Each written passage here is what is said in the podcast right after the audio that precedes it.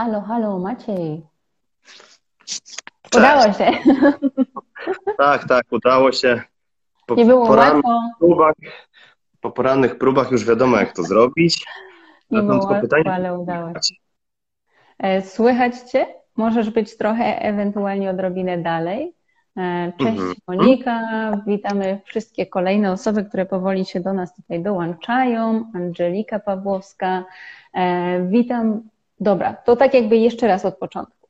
Dzień dobry. Z tej strony. Aleksandra Zalewska, autorka projektu Atelier Podróży, Polka mieszkająca w Indiach. Mm, Kto mnie zna, kto obserwuje, ten wie, że prowadzę sobie na Instagramie profil o Indiach i te Indie odczarowuję. E, Pokazuję, że nie są takie brudne, straszne i biedne. E, I również prowadzę bloga i vloga i stronę i wszystko. Także link zawsze znajdziecie w bio.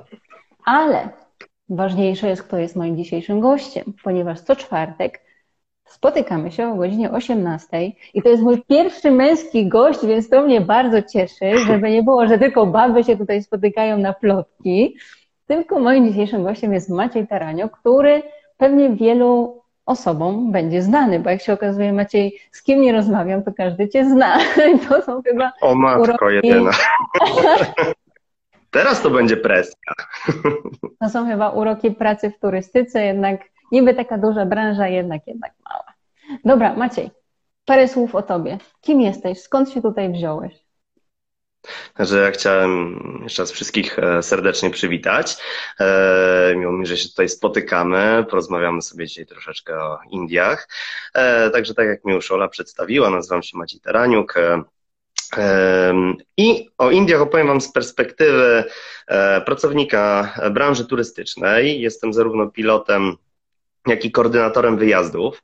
E, I tutaj tylko chciałem zaznaczyć, że e, nie jestem specjalistą, jeżeli chodzi o Indię. E, Ja akurat inna strona świata, aczkolwiek w tych Indiach zdarzyło mi się, nawet powiem więcej, miałem przyjemność być dwukrotnie. I coś, nie coś mogę już o tym kraju opowiedzieć z, takiej, z takich moich przemyśleń. Em, Oprócz tego również szkole młodych pilotów do pracy e, w turystyce. E, Między innymi e, prowadzę takie zajęcia o tym, jak mówić, aby nas słuchano i e, również zajęcia z e, negocjacji międzynarodowych e, i tutaj również o Indiach coś nieco e, em, mówimy e, i o tych różnicach kulturowych. No i e, ta ostatnia perspektywa, o której chciałem Wam opowiedzieć, zupełnie prywatna, e, czyli po prostu e, jestem sobie takim podróżnikiem. Em, Dużo po świecie jeżdżę, głównie z moim najlepszym przyjacielem, Olkiem, który prawdopodobnie to nawet teraz ogląda, który również był ze mną w Indiach, także ta historia też będzie, no to również będzie bohaterem tej historii. Także takich kilka perspektyw chciałem tutaj wrzucić do tego kociołka. E, W ogóle bardzo podoba mi się, Olu, Twoja inicjatywa a propos Indii. Uważam, że jest bardzo potrzebna. Bardzo trudna przede wszystkim. E, Ciekawa, dlatego właśnie zdecydowałem się pomóc Ci e, w tym projekcie. Mam nadzieję, że uda mi się tych moich groszy dorzucić. Ponieważ nie ukrywam, że Temat jest szalenie trudny. E, Z tego względu, że nie dość, że będę Twoim pierwszym gościem męskim, jak mówisz, że oglądałem e, kilka takich e, wywiadów, które już prowadziłeś wcześniej, to jeszcze tak jak sobie myślałem o tym, o tej rozmowie, ponieważ wcześniej e, tak troszeczkę o tym porozmawialiśmy, mniej więcej jakie tematy chcemy poruszać, jakie będą pytania e, i myślałem nad e, właśnie tymi kwestiami, to doszedłem dzisiaj do wniosku, że prawdopodobnie chyba będę Twoim najtrudniejszym gościem.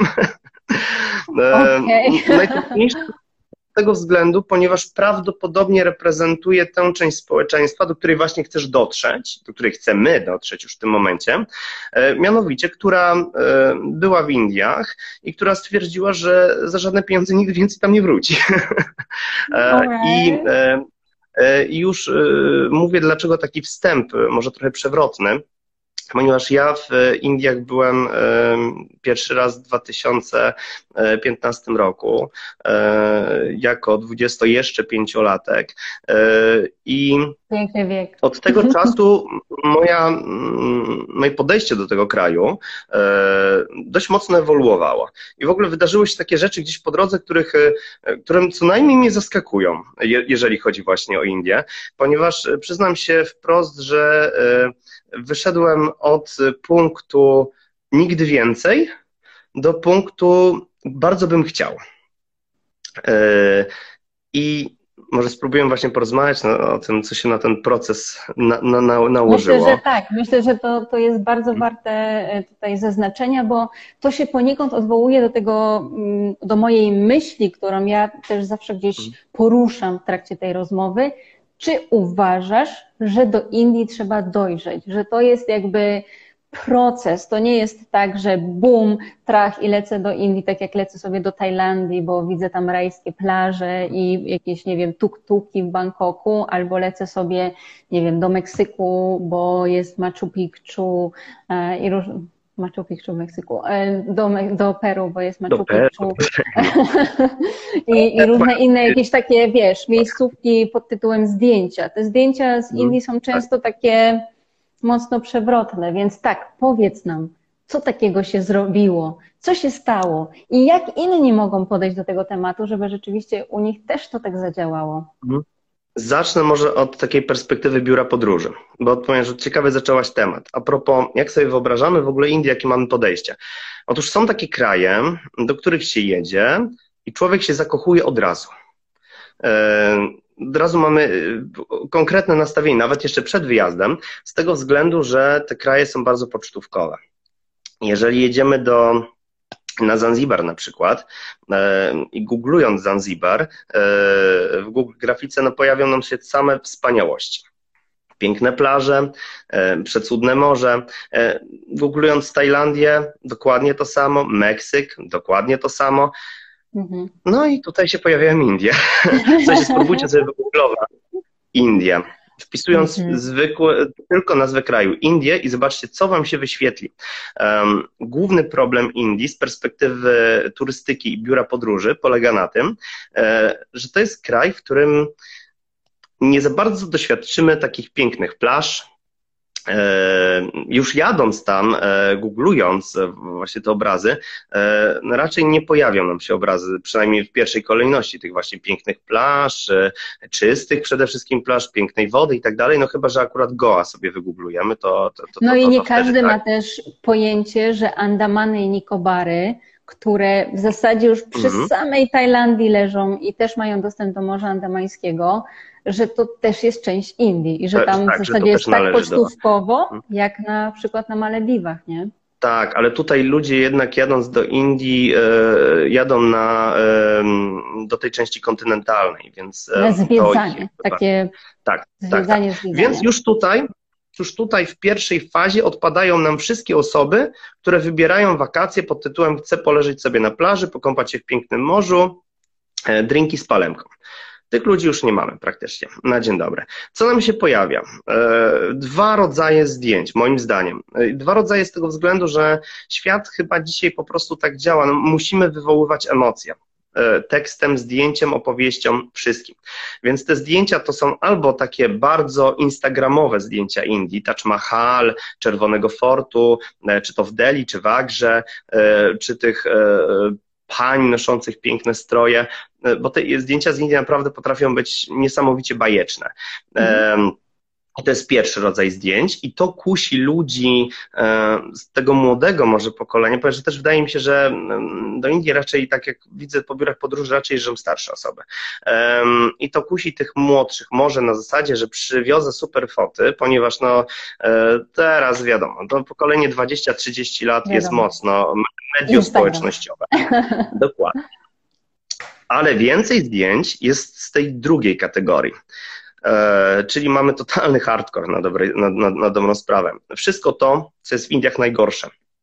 E, I tutaj e, te zdjęcia odstraszą jednych, natomiast masowo przyciągną drugich. Ponieważ też jest taki temat, o którym będę chciał wspomnieć, może nie raz, on prawdopodobnie w naszej rozmowie się przewinie kilka razy, mianowicie dark tourism czyli takie podróżowanie do miejsc, które są w jakiś sposób kontrowersyjne, straszne czasem, generalnie łamiące pewne tabu. No słuchajcie, nie ma co się oszukiwać, w Indiach znajdziemy chyba wszystkie możliwe rzeczy, które łamią w jakiś sposób tabu. No i teraz tutaj historia z tego biura podróży e, przychodzi do mnie, 25-letniego, jeszcze wtedy młodzieńca, chociaż nadal czuję się w tej kategorii. Ja wiesz, mam poczucie, że jesteśmy ten sam rocznik, rocznik, więc wiesz, jakby... Młodymi ludźmi. Dokładnie. Posłuchajcie, ci ci młodym się zostaje aż do ostatnich dni swojej egzystencji na tej planecie. W ogóle bardzo przepraszam, jeżeli mam jakiś głos zmieniony, ale e, turystyka wróciła, powoli wraca, w ogóle wszystkich zachęcam, można już zacząć podróżować, natomiast przypominam, e, e, klimatyzacja robi swoje i to, co mi się dzieje, to jest właśnie, e, e, przywitałem się po roku z klimatyzacją, także jest totalny katar. Znaczy, mam nadzieję, że to jest katar, ale przynajmniej różne jeszcze inne choroby są oprócz tej tej najpewniejszej od roku. Także moi drodzy, e, e, historia tutaj e, przychodzi do mnie. Ja miałem, jak już powiedziałem, 25 lat, kiedy pierwszy raz się tam wybrałem razem z moim najlepszym przyjacielem. Pierwszy raz wybraliśmy się do Indii. Nie ukrywam, to jest może troszeczkę będzie taki no, wstydliwy w pewnym sensie, jeżeli chodzi o moją osobę, ale to, co mnie do Indii, do Indii ciągnęły, ciągnęło, to były właśnie same te kontrowersje. E, I zaczęło się od tego, e, znaczy w tym czasie, kiedy, bo w ogóle wydaje mi się, że ta ostatnia dekada, która się idealnie pokrywa e, jakby z, z naszymi latami życia, w sensie tak od 20 lat do 30, kiedy byliśmy na studiach, jeszcze kiedy już po studiach e, zaczynaliśmy pracę. E, to są te dekady, też w których bardzo mocno rozwijała się taka turystyka z plecakiem tylko i wyłącznie na mhm. sobie. E, tu właśnie mm, backpackersi jeździło się na kałce. w Polsce, tak? No bo nie oszukujmy się, że backpackersi no to lata to, to, 70. No, my niestety jesteśmy troszeczkę do tyłu z różnymi rzeczami, natomiast to przyszło bardzo taką ogromną falą do Polski. Znaczy, ja pamiętam, jak byłem jeszcze takim dzieciakiem, znaczy dzieciakiem pod tytułem lat, nie wiem, 10-15, gdzie jak się pojechało na kolonie do Włoch, to mi się wydawało wtedy, że to jest w ogóle koniec świata. I e, wiedziałem o istnieniu Taj Mahal, jakoś wtedy mi się tak Indie kojarzyły właśnie. Ja sobie kiedyś wymyśliłem, że w ogóle bardzo bym chciał w życiu odbyć taką jedną wielką, daleką podróż i właśnie, że to będą Indie. E, bo tak mi się właśnie skojarzyło, że tam jest bardzo ciekawie, egzotycznie e, i będzie dużo tematów po prostu do opowiadania. Mnie wtedy interesowało to, żebym miał fajne historie do opowiedzenia. Więc były Indie. Okay. I ta myśl, młody człowiek, jednym słowem. I ta myśl mi towarzyszyła do tych moich 25 urodzin, kiedy stwierdziłem, że, znaczy kiedy znaczy stwierdziłem, po prostu tak się, się ułożyło, że była, była po prostu możliwość wybrania się tam. Mi się kiedyś wydawało, że to są w ogóle jakieś ogromne pieniądze, żeby dostać się do Indii i że ja w ogóle pół życia będę na to zbierał. Pamiętajmy, że my, my z Olą dorastaliśmy w nieco innych czasach. I nie oszukujmy się, i nie oszukujmy się, że nasza pierwsza praca to naprawdę nie były jakieś kokosy, tylko naprawdę jak się zarabiało 1500 złotych tej turystyce to było takie wow. Tak, to, by, to było wow, do, do, do, wow. dokładnie. I jeszcze te dalekie destynacje się wtedy wydawały naprawdę drogie i wtedy loty samolotem wydawały się czymś totalnie abstrakcyjnym. Ale wiesz Maciej, Natomiast... jak my zaczynaliśmy w turystyce, to też było coś takiego chyba, że mm. sam fakt, że jesteś za granicą i tam pracujesz, to jest większe tak. wynagrodzenie niż y, wynagrodzenie, które dostajesz pieniężne. Że ono jest takie jakby, y, y, a przy okazji można zarobić, nie? Tak, ale powiem Ci szczerze, że ja do tej pory, jak jestem w różnych fantastycznych miejscach na świecie z moimi turystami, to nie mogę czasem uwierzyć w to, że ja tam jestem. A to jest w ogóle też ciekawe, jeżeli chodzi o ludzi turystyki, bo wydaje mi się, że my czasem bardziej to przeżywamy niż nasi turyści. Chyba tak jest. No, ale... Jesteś, jesteś po raz 20 w Angkor Wat i tam wchodzisz, masz takie... A tak, oni tak, tak to, że ja zdjęcie, zdjęcie, zdjęcie, okej, okay, dobra, idziemy dalej. Nie? No, dokładnie, ale ta praca jest też bardzo ciężka e, i to o tym też będziemy tutaj opowiadać z perspektywy o tym, e, ponieważ chciałem z Tobą zasadniczo też porozmawiać o tym, jak o tych Indiach w zasadzie opowiadać, ale to jest to, to jeszcze przed nami. No więc generalnie rzecz biorąc, my już mieliśmy wtedy z Olkiem, właśnie z tym rzeczonym wcześniej moim najlepszym przyjacielem, z którym e, sobie już trochę popodróżowałem po świecie, ale to jeszcze były takie drobne podróże, tu, tu jakieś Maroko, Turcja, ale już mieliśmy taki plan, że można podróżować na zasadzie, że kupujemy bilety nie bezpośrednio, ale do różnych krajów i to wychodzi dużo taniej nagle. Także e, też ta, ta podróż do Indii tak wyglądała. My, pamiętam, lecieliśmy tam przez e, Budapeszt, e, potem przez e, Dubaj i z Dubaju dopiero do, e, do Mumbaiu, e, w El Bombaju. Także ta podróż była z wieloma przesiadkami. E, właśnie to była taka podróż z plecakiem. W ogóle samo przygotowanie do tej podróży było dość ciekawą rzeczą z perspektywy mojej dzisiejszej, jak się na to patrzę, ponieważ nie wiem dlaczego miałem jakieś takie przeświadczenie, że to jest taki koniec świata, że tam po prostu nic nie będzie. Wyobraźcie sobie, że ale mój... Maciej, e, przy... Maciej, ja cię hmm? pocieszę, bo minęło od tego czasu, przepraszam bardzo, ale minęło sporo czasu od tego czasu. Tam 6 lat. No, Okej, okay, to jest dużo. Jak patrzysz na mm. rozwój Indii, chociażby czy turystyki, mm. czy technologii, to jest masa mm. czasu. I niektórzy dalej tak uważają. I ja zawsze się z tego śmieję, że jak widzę po prostu te listy, co spakować do Indii i tam jest papier toaletowy, to ja już po prostu się łapię za głowę. Mówię, okej, okay, dobra, no tak, tak nie mamy papieru ale to jest prawda.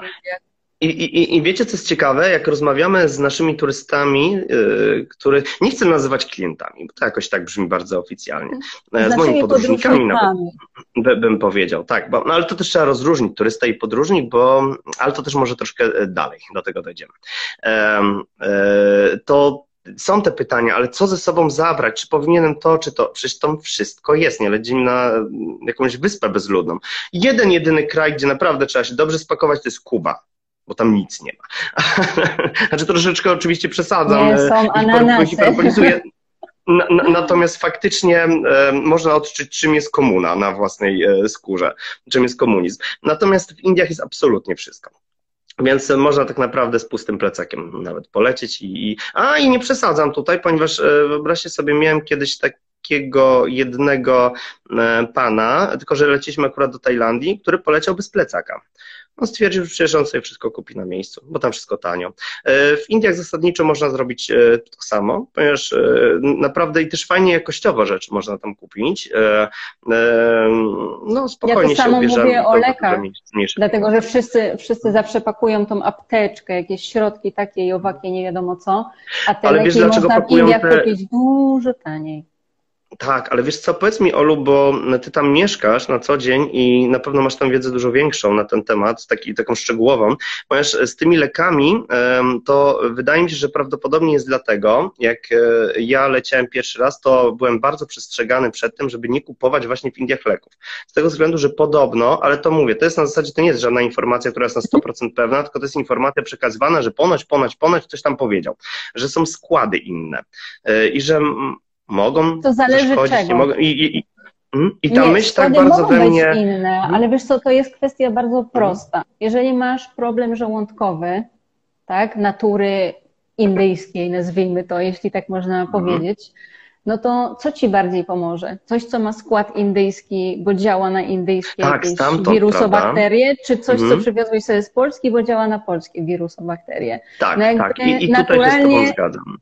Mhm. Bo to samo ja pamiętam, jak pierwszy raz w Maroku byłam i też wszyscy po prostu mówili, nie, te polskie leki nie działają. Idź sobie do apteki, kup sobie coś, co w tej chwili już one są w Polsce. Mm, nie chcę jakiejś kryptoreklamy robić, ale jakieś takie właśnie tabletki, które ja pamiętam pierwszy raz w Maroku, wystarczy to wsadzić pod język, to się rozpuszcza. Tego nawet nie trzeba łykać jak tych wszystkich stoperanów.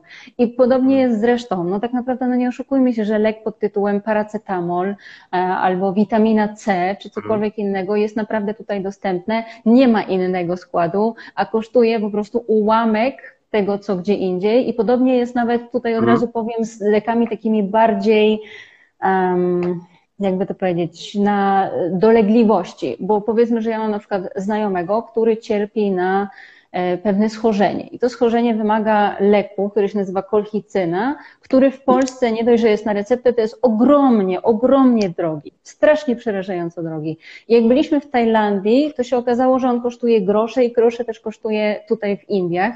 I po prostu, ja nie mówię, że mu sprowadzam, bo tego rzeczywiście nie robię, bo takich rzeczy nie można oczywiście robić, mhm. ale jak czasami zamiast przywieźć mu po prostu herbatę, to mu przywożę trochę kolchicyny.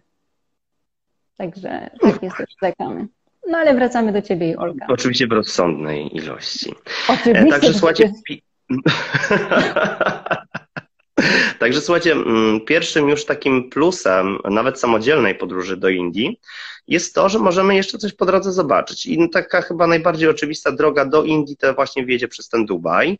E, my nawet jako biuro podróży robimy taki rozdział, że jeszcze wcześniej lecimy sobie do Dubaju, a dopiero potem do, do Indii, e, żeby zobaczyć dwa miejsca, zwłaszcza dwa totalnie inne miejsca, jak, jak się okazuje. No i słuchajcie, dotarliśmy, to nasze pierwsze miejsce to był e, właśnie e, Mumbai. I tu zaczęło się, jak już, jak już jesteśmy w temacie leków, to właśnie zaczęło się od historii, która wymagała leczenia, jak się okazało. Otóż mój współtowarzysz podróży się strasznie w tym Mumbai rozchorował. E, do tego stopnia, że chyba 20, ponad 24 godziny spał. E, I ja już po prostu się wystraszyłem w pewnym momencie, że chyba naprawdę będę musiał go zabrać do szpitala. E, I ten mój pierwszy kontakt z Indiami, nie ukrywam, był bardzo na minus. Pamiętam, że jak wysiedliśmy z samolotu, to lotnisko zrobiło na mnie bardzo pozytywne wrażenie, ponieważ na lotnisku wszędzie były dywany. Jakoś tak się swojsko poczułem z tymi dywanami, ale potem jak się Lotnisko drzwi w Mumbai otworzyły... zostało przebudowane i w tej chwili to Już jest, nie ma? jest, najnowocześniejsze lotnisko chyba w Indiach z takimi e, w formie plastrów miodu sufitami i przyznam szczerze, że przesiadałam się ostatnio w Mumbaiu i nie kojarzę Mhm. dywanów, więc chyba już ich nie ma. Ale powiem Ci szczerze, że to trochę szkoda, jak mam być szczery, bo to wprowadzało bardzo przyjemną atmosferę. Ja się bardzo tak jakoś czułem Domowo. domowo z tymi dy, dywa, dy, dywanami z tego względu, że no, e, wrócę do tego, że my, to pokolenie, e, no to w naszych domach była, była zeria, jamnik i dywany. To, to, to trzy rzeczy były obowiązkowo. E, Także to, to było właśnie, dla mnie to było bardzo na plus, bo ja się wtedy właśnie czułem tak... I kasetony na naprawdę suficie. Dokładnie. No i słuchajcie, otworzyły się te drzwi lotniska i zaczęła się przygoda. Zaczął się hałas, zaczęła się wilgotność, zaczęła się temperatura, e, że naprawdę było gorąco. Aha, ja nie dodałem najważniejszej rzeczy, my byliśmy na przełomie czerwca i lipca. Także było gorąco, bardzo nawet. E, Pierwszy tuk-tuk złapany i jechaliśmy do prywatnego mieszkania, e, ponieważ my podróżowaliśmy na, korzystając z couchsurfingu, czyli mieszkaliśmy, ja tylko może wytłumaczę, co to jest, bo może nie każdy wie, couchsurfing to jest lub była, ponieważ szczerze mówiąc nie Jest, wiem, czy ta strona nadal istnieje, uchowało się, dzięki Bogu. To jest taka strona, gdzie zakładamy sobie konto i jeżeli jedziemy do jakiegoś kraju, to możemy mm, poszukać kogoś, kto chciałby nas przenocować za darmo, co jest istotne. U siebie, jak nazwa wskazuje, na kanapie. I cała idea jest taka, żeby, że tu jakby nie opiera się tylko o czystą usługę, że ja u ciebie śpię za darmo na kanapie i tyle, ale chodzi o to, żeby też porozmawiać z tą osobą, wymienić się jakimiś poglądami, historiami. E, Ta osoba często nas e, czymś e, podejmuje, kolacją, obiadem. No, nie są rzeczy obowiązkowe. My możemy się potem odwdzięczyć. Ja na przykład w Maroku robiłem pierogi. Ostatecznie zrobiłem kopytka, bo się okazało, że się nie da zrobić pierogów. No, em, em, Potem te osoby piszą nam rekomendacje lub nie i te osoby też, no, załóżmy, jeżeli są w naszym kraju, to my możemy je ugościć u siebie, często te kontakty, poza... ja na przykład mam z kilkoma osobami właśnie z couchsurfingu kontakty do dzisiaj, to są takie kontakty, które mają prawie 10 lat. Um, także to jest bardzo fajna forma podróżowania. Zgadzam się też z tym, że nie jest dla każdego, ponieważ no, no, ró- jesteśmy różni. Mo- możemy mieć pewne swoje e, jakieś e, hamulce, obawy, może czasem mm, strach Nie przed każdy lubi znajomością na języka. Nie każdy tak lubi. Dokładnie. No natomiast my chcieliśmy właśnie w ten sposób, e, co było niesamowitą e, sprawą, ponieważ my mogliśmy dzięki temu poznać te Indie e, od środka tak bardzo dosłownie, ponieważ mieszkaliśmy naprawdę u bardzo wielu osób, ponieważ nasza podróż trwała aż miesiąc, e, także trochę tych domów zwiedziliśmy. E, Czasem też na zasadzie, że po prostu potem mieszkaliśmy u kolegi, kolegi em, i tak dalej. I pamiętam też w ogóle, że w ogóle ten pierwsze miejsce, gdzie mieszkaliśmy, było dość, zabawna historia, bo jak się okazało, ta osoba, która miała nas gościć, nie była wtedy w domu, kiedy przyjechaliśmy, natomiast wysłała do dzisiaj nie wiem, czy to był tylko sąsiad, czy kolega, czy kto to był, ale takiego małego chłopaczka, on na oko mógł mieć, nie wiem, z 15 lat, I on nas właśnie ugościł, wpuścił nas do tego mieszkania. Nastąpiła chyba jedna z najbardziej niezręcznych sytuacji, jakie w życiu przeżyłem. W sensie um, usiedliśmy na kanapie, on usiadł na wprost nas i zapadła niezręczna cisza. Chcieliśmy pogadać, okazało się, że o dziwo e, on nie mówił po angielsku. Mówię o dziwo z tego względu, że angielski jest e, powszechnie jednak w Indiach znany. E, lepiej lub gorzej, ale jednak mówi się po angielsku. No, ciężko się dziwić w tym kraju, drodzy, mówi się w prawie 500 różnych językach. Chociaż te dane są też bardzo różne, bo ja widziałem od 400 do nawet gdzieś w jakimś artykule czytałem do 700 języków, a widziałem też jeden artykuł, ale wydaje mi się, że może być mocno przesadzony, gdzie to już nawet w tysiącach szło. Ale wiecie, chodzi o to, że ciężko jest czasem e, jakby rozróżnić, gdzie kończy się dialekt, a zaczyna się język, bo są często mhm. kwestie też polityczne, no, w każdym razie e, języków mają dużo. Jest całkiem duże prawdopodobieństwo, że jak dwóch e, Indusów, e, nie mówię Hindusów, Indusi, czyli mieszkańcy Indii, jeżeli spotkają się gdzieś, to jest duże prawdopodobieństwo, że mogą się nie dogadać ze sobą. Że, że mogą mówić się po prostu różnych... po angielsku. Tak, i mogą dogadać się po angielsku. Chociaż jeszcze ten temat, wiem, że tak czasem trochę odbiegam mocno, ale potem mi ucieknie. Jeżeli chodzi o angielski w Indiach, to też wydaje mi się, że to jest, taki temat chyba bardzo nam znany, znaczy coraz bardziej znany, ponieważ mówiąc o Indiach często się mówi właśnie w kontekście tego angielskiego Indusów, e, mianowicie, e, że on jest dość specyficzny. No nie ukrywajmy, specyfika polega na tym, że czasem bardzo ciężko ich zrozumieć, ale to wybitnie ciężko. E, zwłaszcza jeżeli to jest biuro obsługi klienta przez telefon, to różnie to z tym bywa. Nawet z mowy ciała nic nie wyczytasz, nie? Tak, ja na przykład przyznam szczerze, że nie zawsze rozumiem, częściej nie rozumiem niż rozumiem. Mówię tego, proszę, żeby zawsze powoli. No, no nic, nasz e, gospodarz e, w każdym razie nie mówił ani słowa, e, więc żeby przerwać to milczenie, widzieliśmy, że pyta się, czy chcemy po ruchach ciała, po gestach, że zapytał się, czy chcemy się czegoś napić. Powiedzieliśmy tak, jak najbardziej. I on poszedł i nalał nam wodę z kranu i przyniósł tą wodę. No i się zaczęła niezręczność bardzo duża, ponieważ nie chcieliśmy go ugrazić i nie chcieliśmy tak po prostu wziąć i wylać tą wodę, więc zaczęliśmy grubo kombinować, jak się pozbyć tej wody i tutaj jest taka rzecz, e, na pewno przeczytacie albo usłyszycie, wybierając się do Indii, że e, jest ryzyko, jeżeli chodzi o picie wody takiej nieprzygotowanej, nie z butelek i tutaj akurat to potwierdzam.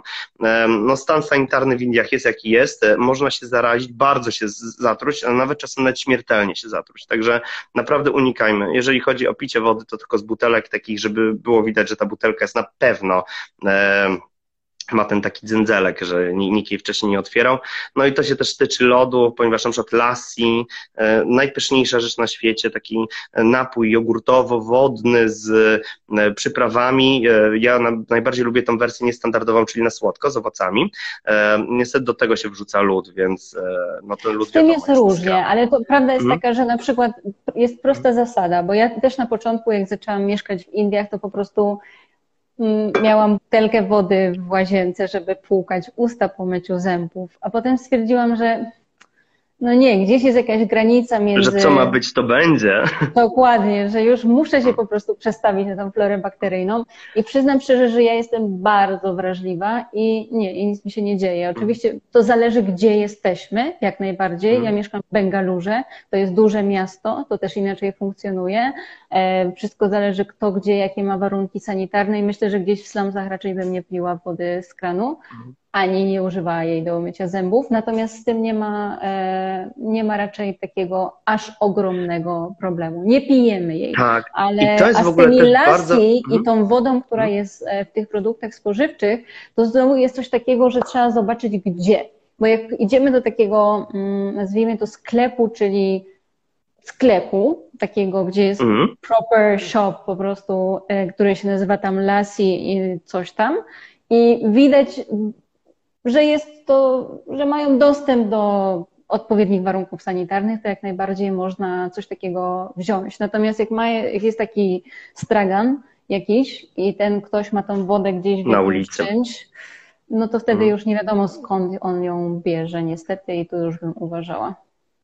Dokładnie, ja też powtarzam osobom, które ze mną jeżdżają, żeby nie popadać e, w przesadę, e, ponieważ my e, jesteśmy tak, wyruszając w jakąkolwiek podróż, czytając różne fora, czy czasem oglądając telewizję, jesteśmy tak wyczuleni, że na, czy bardzo często widzę zachowania osób towarzyszących mi w podróży, no takie już ekstremalne, no, no naprawdę. Na przykład kwestia jedzenia owoców jest dość ciekawa. Też jeżeli chodzi o Indię, no słuchajcie, oni mają te owoce rewelacyjne. No ważne jest to, żeby tego owoc był sparzony, ponieważ e, no, często są myte właśnie tą wodą, więc żeby tego nie było, to warto sobie tą wodą przygotowaną e, przepłukać. Natomiast można je jeść jak najbardziej. No, e, pewnych rzeczy po prostu nie unikniemy. I mm, nawet jeżeli będziemy się starać, żeby taką sterylność wręcz wokół siebie wyprodukować, to to jest naprawdę przesada, z tego względu, że e, wystarczy, że rękę gdzieś położymy e, i już możemy gdzieś bezwiednie się dotknąć. E, zresztą flora bakteryjna to nie jest tylko to, co spożywamy, ale to jest też, i tutaj może być niespodzianka, to czym oddychamy.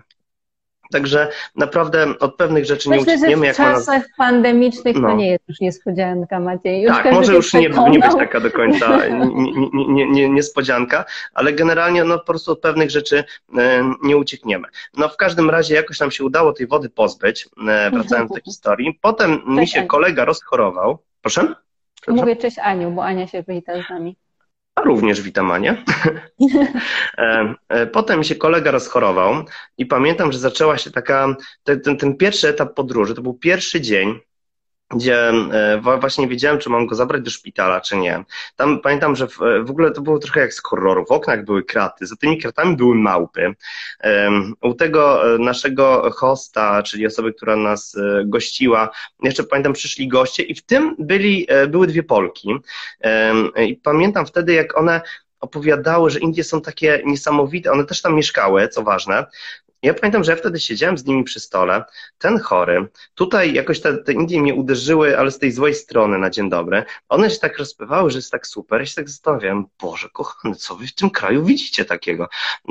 I aż wprost zadałem to pytanie, ale włożyłem chyba niestety kij w mrowisko, bo jakoś tak pamiętam, że się oburzyły w ogóle tym pytaniem. Wiesz, powiedziałem, że, że, że, że mi się niespecjalnie nie podoba. No w każdym razie Potem, e, pamiętam, było drugie rozczarowanie, ponieważ wybraliśmy się na plażę w Mumbai. Mm. Gorąco odradzam. Można zobaczyć kraj z lepszej strony. Natomiast. E, no tutaj to plaża, już... to bardziej w Mumbai no. jest plaża, tak? Jakby. No. No po prostu jest dostęp styk do morza, wody. Sty, dokładnie, tak. styk morza. tak, tak, bym to, tak, tak bym to określił. Natomiast ten, pamiętam ten pierwszy spacer, to, to, to było zupełnie inne, inne miejsce, takie na ziemi. E, ja e, w ogóle już też trochę później, e, już jak trochę pojeździliśmy po tym kraju, pamiętam, że mówiłem e, Olkowi, że ja się czuję tak, jakbym się zatrzymał w czasie, albo w ogóle cofnął się gdzieś w czasie do, e, co najmniej do tych czasów wielkich odkryć geograficznych, graficznych. I tutaj Olek powiedział mi takie zdanie, które bardzo mocno utkwiło mi w głowie ja do tej pory też to powtarzam ludziom, że to nie jest tak, jakbyśmy utknęli, znaczy cofnęli się w czasie, czy właśnie e, widzieli ten świat sprzed 500 lat, tylko Indie to jest moim zdaniem, przecież ja to tak interpretuję, idąc za kolegą, e, że Indie to jest taka alternatywna historia, co by było gdyby, e, jak dla mnie. W sensie, ja bym to jeszcze poszli... inaczej ujęła. Hmm?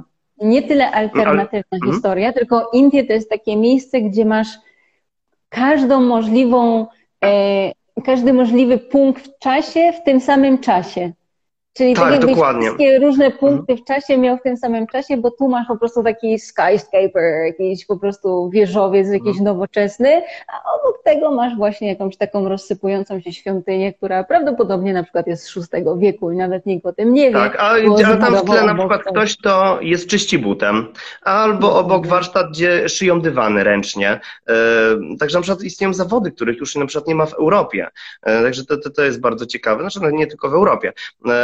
No ale nam są już totalnie obce. E, także e, no to, to było niesamowite właśnie doświadczenie. Kolejnym niesamowitym doświadczeniem była nasza podróż do Delhi, ponieważ e, bardzo chcieliśmy zobaczyć, jak to jest podróżować po Indiach pociągiem. I specjalnie nie wzięliśmy lotu, tylko pojechaliśmy do Delhi pociągiem. E, samo kupowanie biletu jest przygodą samą w sobie, ponieważ e, e, jeżeli chcecie kupić bilet w Indiach, to obawiam się, znaczy może już się zmieniło to do, do tej pory. Można kupić że... online po prostu. No to to już to rozwiązuje problem. Każdy, my wtedy kupowaliśmy za gotówkę, więc musieliśmy się dopchać do kasy. Dopchanie się do kasy jest pewną sztuką. Na pewno jest sztuką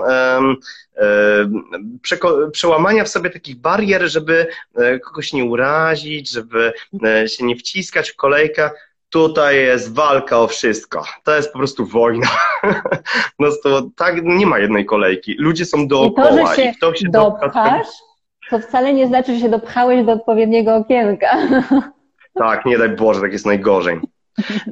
Kupiliśmy bilet. Co się wydarzyło później? Otóż później pojechali, e, była podróż pociągiem. Indyjskie koleje to jest coś fantastycznego moim zdaniem. Naprawdę bardzo proponuję, żeby spróbować e, się poprzemieszczać po kraju. Też e, zapytam Cię, bo może się już od tego czasu zmieniło coś w pociągach, jeżeli chodzi o rodzaje pociągów.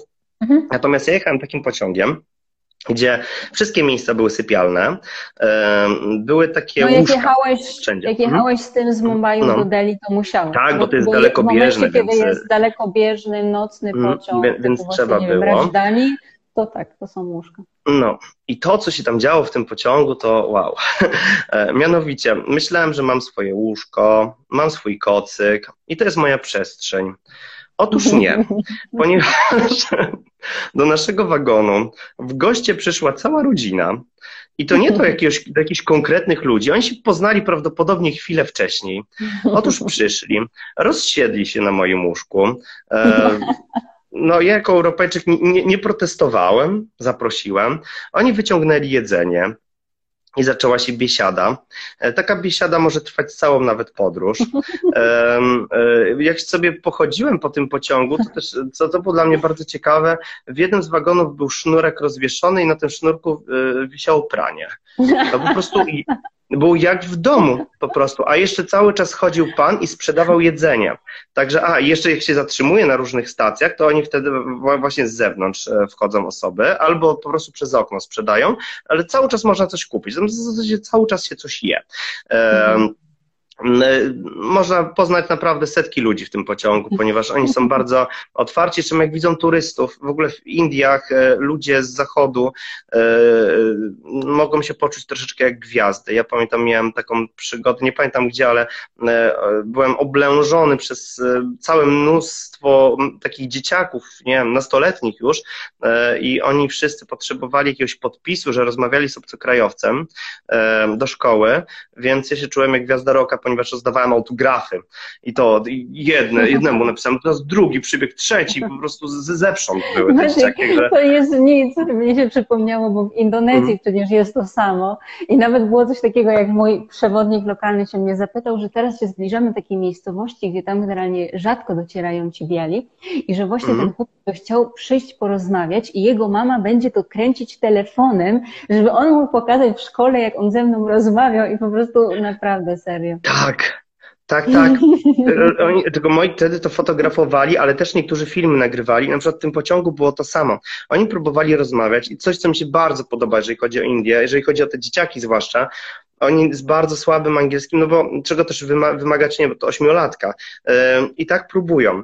Ponieważ zauważmy, że w Polsce, też na przykład patrzę po moich kuzynach, jak się zaczyna uczyć angielskiego w szkole i potem przychodzi że sytuacja, że trzeba może z obcokrajowcem porozmawiać, to jest blokada i oni sami nawet za bardzo nie chcą. Chociaż na przykład moje poko nasze pokolenie wydaje mi się, że było bardziej otwarte do tego, bo ja pamiętam, że nawet w tych Włoszech chodziłem i pytałem się o godzinę ponieważ wiedziałem, jak zadać to pytanie. Nawet jak znałem odpowiedź, wiedziałem, która jest godzina, to ja po prostu chciałem e, jakąś sytuację komunikacyjną e, stworzyć. E, I generalnie milion miałem myśli, jak to zapytać, o to i tak dalej, ale generalnie próbowałem. Teraz jakoś chyba te dzieciaki nie szczególnie próbują, a te indyjskie strasznie. Także to jest bardzo, bardzo na plus, że. No ale bo to, to też, się też wtrącę, zależy... bo mhm. bo myślę, że to też wynika z tego, że jechałeś pociągiem i jakim jechałeś mhm. pociągiem i że na przykład w drugiej klasie e, klimaty, z klimatyzacją, zakładam, że w drugiej, a nie na przykład w pierwszej, mhm. bo tu już od razu drugą. wyjaśniam. No, bo tu już, od, oj, bieda. Tu od razu wyjaśniam, że na przykład tak jak ja mieszkam na osiedlu, to taka średnia klasa indyjska, taka naprawdę średnia, to są osoby, które stać na to, żeby wysłać dzieci do szkół prywatnych. Bo nie oszukujmy się, że te osoby, na które ty na pewno trafiłeś, to były takie, które mhm. raczej wysyłały dzieci do szkoły publicznej, czyli ten angielski tam jest i to będzie taki właśnie angielski komunikatywny. Natomiast dzieci, które biegają u mnie pod blokiem, to są dzieci, które krzyczą do siebie po angielsku i oni się tylko po angielsku komunikują i zwroty pod tytułem dude i, i tak dalej, dude i co drugie słowo to jest dude, to, to, to jest norma. E, więc oni mają mhm. więcej slangu angielskiego i, i, i szybciej się tym angielskim komunikują niż nawet w jakimś lokalnym. Tak, ale Olu, wydaje mi się, że też w Indiach e, wygląda ta kwestia w ten sposób, e, no właśnie z tego względu, że w Indiach faktycznie szkoła jest e, przepustką do jakiegoś lepszego życia, do, do, do lepszej pracy. I na przykład, to, to Wam powiem jako ciekawostkę, swego czasu, znaczy prawdopodobnie nadal to się rozwija, ale jak otwierano w Indiach ten call center na Amerykę Łacińską, to nagle zrobił się boom na hiszpański. I nagle szkoły uczące języka hiszpańskiego po prostu jak grzyby po deszczu zaczęły rosnąć, ponieważ dla nich nagle to była szansa, że oni mogą pracować w tym call center i tam zarabiali całkiem niezłe pieniądze.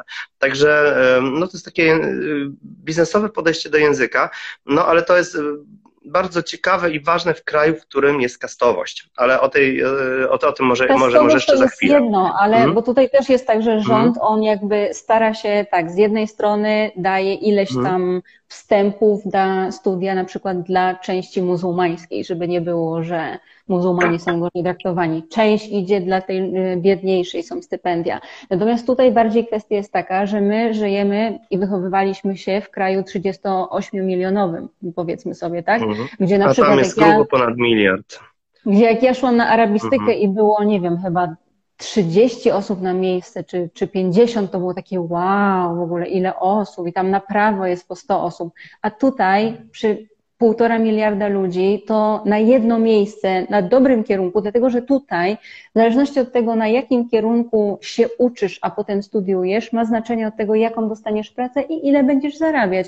Więc to jest prosta matematyka. Jak po prostu się dobrze uczysz, to mhm. nawet jak jesteś z najbiedniejszej najbiedniejszej, najbiedniejszej rodziny, to jesteś w stanie się wspiąć bardzo wysoko po tych szczeblach, dostać dobre wykształcenie i dobrze po prostu zarabiać. A masz osób na jedno miejsce tysiąc, dwa, trzy tysiące, nie? To są takie. Lub liczby. więcej. No, Lub dokładnie. Więcej. No. W każdym razie podróż pociągiem się skończyła, a w ogóle co jest istotne, z filmów na pewno kojarzycie te pociągi, gdzie ludzie na dachu jeżdżą i w ogóle są poprzyczepiani wszędzie, to nie do końca jest prawda, e, ponieważ nie, pociągi bardzo działa. często są podłączone do prądu na górze i to mogłoby się skończyć dość tragicznie. Także ja na przykład powiem Ci, bo ja nie widziałem Byłeś sam, zawiedziony ale po prostu, bo pojechałeś Szczerze byłem. się na dachu, a Tak, bo ja miałem taką nadzieję, że będę mógł wyjść na ten dach a tu mi nie pozwolili. Także no, no czułem taką, czułem jak mi serduszko pęka i krwawi. No. Nie, Ale... te, filmy, te, te pociągi, okej, okay, są takie pociągi i to są pociągi regionalne, takie bardzo, hmm. bardzo regionalne pod tytułem przejeżdżam z jednej wioski do jakiegoś tam no miasta tak domyślam, takim, to... takim pociągiem, który jedzie 20-30 na godzinę. Natomiast pociągi na takich dalszych trasach, a już tym bardziej te nocne, nie wejdziesz do niego, jeśli nie masz kupionej miejscówki po prostu. No nie A to dokładnie, niego, nie? bardzo dokładnie skontrolowali kilkukrotnie. Chociaż wydaje mi się, że potem już się rzucaliśmy w oczy, że te twarze jakieś takie mm, nietutejsze, więc już pan zapamiętał, że, że, że my to my. W każdym razie to, co e, się wydarzyło w Delhi, to już w ogóle była przygoda życia ponieważ tutaj e, pamiętam jak dzisiaj, że mój e, drogi kolega e, nam załatwiał nocleg na couchsurfingu. Wsiedliśmy w, w kolejkę miejską.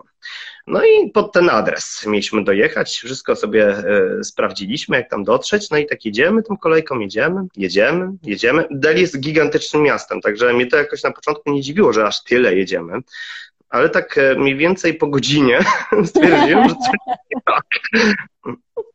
Zwłaszcza, że e, architektura zaczęła e, być taka alarmująca za oknem, bo przestaliśmy widzieć e, budynki z, takie, wiecie, z cementu, z normalnymi oknami i tak dalej. Zaczęły pojawiać się budynki wykonane z wszystkiego, co się tylko dało. A nie oszukujmy no się, że z wszystkiego to w Indiach oznacza, że krowie placki są zbierane, suszone na brzegu drogi, a potem po prostu robi się z nich lepianki. I w takim właśnie miejscu przyszło nam spędzić trzy dni naszego pobytu w Delhi. Generalnie wysiedliśmy w czymś, co ja na początku tak mówię właśnie do Olka, że Olek, tyś tam znalazł nocleg w slumsach. No jak babcie kocham, przecież jeszcze krowa tam była przed tym domem, pamiętam jak dzisiaj, to była taka, no to Maciej, przypominało trochę brazylijskie fawele. Przed, też mam krowę przed domem, więc nie obrażaj mnie. Ale słuchajcie, ja wam coś powiem. Nie ma się czego bać. Jeżeli kiedykolwiek zdarzy wam się taka możliwość, spróbujcie tego, e, ponieważ e, e, młody człowiek, który nas przyjął, Fantastyczny gość. E, mieszkaliśmy właśnie u niego trzy dni. Znaczy, znaczy, ja na początku byłem przerażony tym jego domkiem, ponieważ to była taka jedna izba, może tak to określę, e, maleńka jakaś kuchnia. Do dzisiaj nie wiem, z czego ten dom był zrobiony, ale przypuszczam, że krowa chodząca przed, przed tym domem mogła mieć coś wspólnego z konstrukcją. I jedna rzecz, która mnie trochę załamywała, to była łazienka. No w ogóle łazienki to jest do, bardzo duży problem w Indiach, ale nie dotyczy to turystów, którzy jeżdżą przed zbiorami podróży, czy jeżeli śpimy w hotelach. Tam łazienki są. Natomiast jeżdżąc, I są naprawdę w dobrym stanie. Tak, jeżdżąc, e, mieszkając u ludzi, bywa tak, że może czasem nie być łazienki, ponieważ ogólnie w Indiach jest duży problem z toaletami. Na tyle duży, że kiedyś miałem uczestnika takiego e, wyjazdu, ale nie do Indii, tylko po prostu był ze mną na, gdzieś w Europie i opowiadał mi, że jego firma pracuje teraz nad stworzeniem takiego, takich prototypów toalet, które właśnie mają być wysyłane do Indii. To nie są to i toje, tylko to miały być takie toalety personalne. się.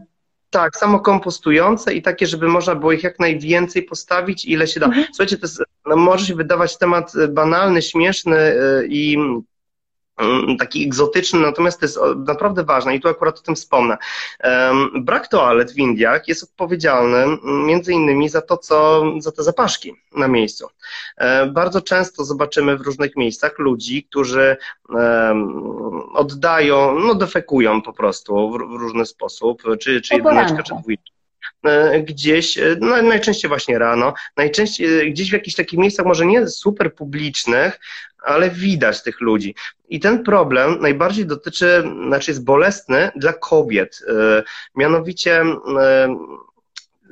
no, jak wiadomo, panie zawsze tej toalety jakoś tak bardziej potrzebują tych warunków e, jednak sanitarnych, ponieważ no też szybciej się łapie różne choroby typu zapalenie pęcherza, e, czy cefli moczowej, czy no chociażby E, problemy comiesięczne kobiece e, e, tutaj wymagają jednak dostępu do toalety, a to z tymi toaletami różnie bywa i na przykład na wioskach ja też widziałem takie sytuacje, gdzie kobiety na przykład chodziły w pole i potem słyszałem, że one chodziły dwa razy dziennie, tylko dwa razy dziennie, ponieważ one chodziły razem z tego względu, ponieważ zdarzają się dwie sytuacje niebezpieczne. Po pierwsze, mhm. tam są węże i tam naprawdę są węże. Um, lub Maciek, inne Maciek, zwierzęta, które mogą zaatakować. I, hmm? To, to hmm? jest na wsi, żeby nie było, że ktoś się tak, będzie bał kręcić, tak, bo tak, po prostu węża. Po, tak, tak podkreślmy, to jest na wsi. E, a druga sprawa jest taka, że niestety Indie borykają się z problemem e, nadużyć seksualnych e, w stosunku do kobiet i no i to też się zdarza w takich sytuacjach. Dlatego właśnie taki drobna, drobna rzecz mogłaby się wydawać jak toalety i rozwiązanie tego problemu jest naprawdę bardzo, bardzo tutaj istotne. No ale my wrócimy do tego Delhi, gdzie właśnie przyszło mi mieszkać w takim e, miejscu. Andrzej uważa, że bardzo dobrze to wspomina, jako bardzo ciekawą przygodę, chociaż wtedy pamiętam, że byłem średnio zadowolony, ale wyobraźcie sobie, że jeżeli mamy taką chatkę, która jest zbudowana, jak już powiedziałem, z wszystkiego dostępnego, to w tej chatce była klimatyzacja, była plazma większą niż ja mam w domu, e, był internet, e, także wszystkie potrzebne do życia rzeczy były. W, ty, w tym domu. I to jest w tym momencie twój prywatny wybór, bo to jest to samo jest w slumsach każdej innej dzielnicy slumsowej tak. gdzie indziej, gdzie z zewnątrz się wydaje, o Boże, ci biedni ludzie nawet nie mają bieżącej wody, a w środku mm. po prostu plazma i właśnie Dokładnie. jakieś nie wiadomo co. No. Mhm. Natomiast ta toaleta była dla mnie problemem, pamiętam, no bo też chyba dla każdego z nas by była, bo jednak jesteśmy przyzwyczajeni do tego, że to jest miejsce, gdzie król chadza piechotą, a tam a tam pamiętam była deska tylko taka, którą się zostawiało te drzwi, zwłaszcza w Indiach, gdzie problemy się pojawiają często z nienacka i są bardzo e, trudne do przeżycia. E, e, no i generalnie rzecz biorąc, e, znaczy to był taki naj, naj, największy minus, ale oprócz tego tam było bezpiecznie przede wszystkim. Ja na początku się czułem, że może ktoś tam coś zrobi. No, my się wszyscy znali. E, po jednym dniu już wszyscy nas znali, już wszyscy nas zapraszali, już było bardzo rodzinnie i właśnie to jest ta historia z tym zdjęciem, które e, wstawiłem u siebie na Facebooku, ponieważ ja jako osoba, która trochę sobie po świecie popodróżowała i pracownikiem biura podróży również jestem i również organizuję te wyjazdy i pilotuję, jednocześnie jestem prawdopodobnie największym mistrzem FOPA, jaki stąpał po tej planecie. Także jak ktoś się boi gdzieś jechać, bo nie zna zasad, e, boi się, że popełni jakąś głupotę i tak dalej, uwierzcie mi, każdy popełni prędzej czy później. Zresztą ludzie teraz, wydaje mi się, na świecie ogólnie są bardziej tacy do tego nastawieni. Znaczy, Ale bardziej tolerancyjni. To nie trzeba jechać na koniec świata, żeby mhm. popełnić hmm. gafę. Ja pamiętam w mojej pierwszej pracy właśnie animatora, hmm. jak przyszedł pan taki lat, myślę, że 60 plus, mocno siwy, hmm. z taką trzyletnią dziewczynką do mnie, do mini klubu. Ja mówię, o Sara, dziadziuś się przyprowadził. On się tak na mnie popatrzył Mówi tata, nie dziadziuś, więc no, wiesz, generalnie naprawdę te kulturowe to już jest taki... Natomiast tylko Wam opowiem szybko o tym zdjęciu. Cóż ja żem zrobił? Otóż Pani e, dla nas gotowała. Czekaj, powiedzmy, co to jest za zdjęcie, bo może nie każdy je widział. Jest e... Maciej. Tak, jestem, jestem ja, jest Olek, jest starsze małżeństwo, e, które nas ugościło. Wtedy pamiętam, pani nam demonstrowała, jak się nan, e, te chlebki wypieka. E, no i Potem chcieli sobie zrobić z nami zdjęcie. W Indiach każdy chce sobie z nami zrobić zdjęcie. Y, no i ja potem po tym zdjęciu powiedziałem Olkowi, że ty wiesz co, ja tak stanąłem i nie wiedziałem do końca, co mam ze sobą zrobić, nie wiedziałem, co mam z rękoma zrobić. No i tak, tak mi się no, nagle stały się takie mm, problematyczne, że w ogóle istnieją. No i Olek się pyta, no i co zrobiłeś? No właśnie nie wiedziałem, czy mam tak objąć tą panią, czy nie i Mówi, ale co zrobiłeś? No i tak Olek patrzy na to zdjęcie w telefonie i mówi, Maciek, ja już chyba wiem, co ty zrobiłeś. No, wziąłem. po prostu mina tej pani... Mina tej pani mówi więcej niż tysiąc słów. Dokładnie. Ta pani nie była na to gotowa, zdecydowanie. Tak, tak. Także Ba bardzo się zdziwiłam. Słuchajcie, z Delhi e, pojechaliśmy dalej do. Aha, bo jeszcze chciałem ująć tej historii, ponieważ mi też umknęło, bo to w Mumbaiu nas najbardziej e, zaskoczyło, jeżeli chodzi o monsun. Ponieważ też u ciebie w tym momencie jest teraz monsun i jak e, rano ze sobą rozmawialiśmy, to pokazywałaś mi obraz za oknem, to ci mówiłem, to nie jest monsun, to jest nic to nie jest. No nie, no w porównaniu z tym, co się teraz dzieje chociażby no. w Mumbaiu, gdzie jest po prostu powódź, no. powódź, powódź. Albo w Niemczech. No, no, albo w Niemczech, nie trzeba daleko szukać, ale no. rzeczywiście w tej Słuchajcie, chwili w Mumbaiu jest na, na, jedno, na jedną rzecz należy zwrócić uwagę. Moment, w którym jedziemy do Indii, mianowicie raczej unikajmy monsunu. Monsun, o monsunie też usłyszymy na przykład jak jedziemy do Tajlandii czy gdzieś, ale no w tej, to ja na przykład jeżdżę w czasie i tam się w zasadzie nic nie dzieje wtedy. Natomiast my pojechaliśmy w czasie monsunu yy, i pamiętam, że miałem taką bardzo dużą e, dyskusję yy, z Olkiem na temat tego, jak mamy się na to przygotować, co ze sobą zabrać e, i on koniecznie chciał treki wziąć. No ja stwierdziłem, nie no, gorąco tam będzie i w ogóle to, to będzie tylko problem. I żeby ich nie brać, ostatecznie wzięliśmy te treki. No i się okazało, że w sumie chyba faktycznie mogliśmy bardziej wziąć kalosze.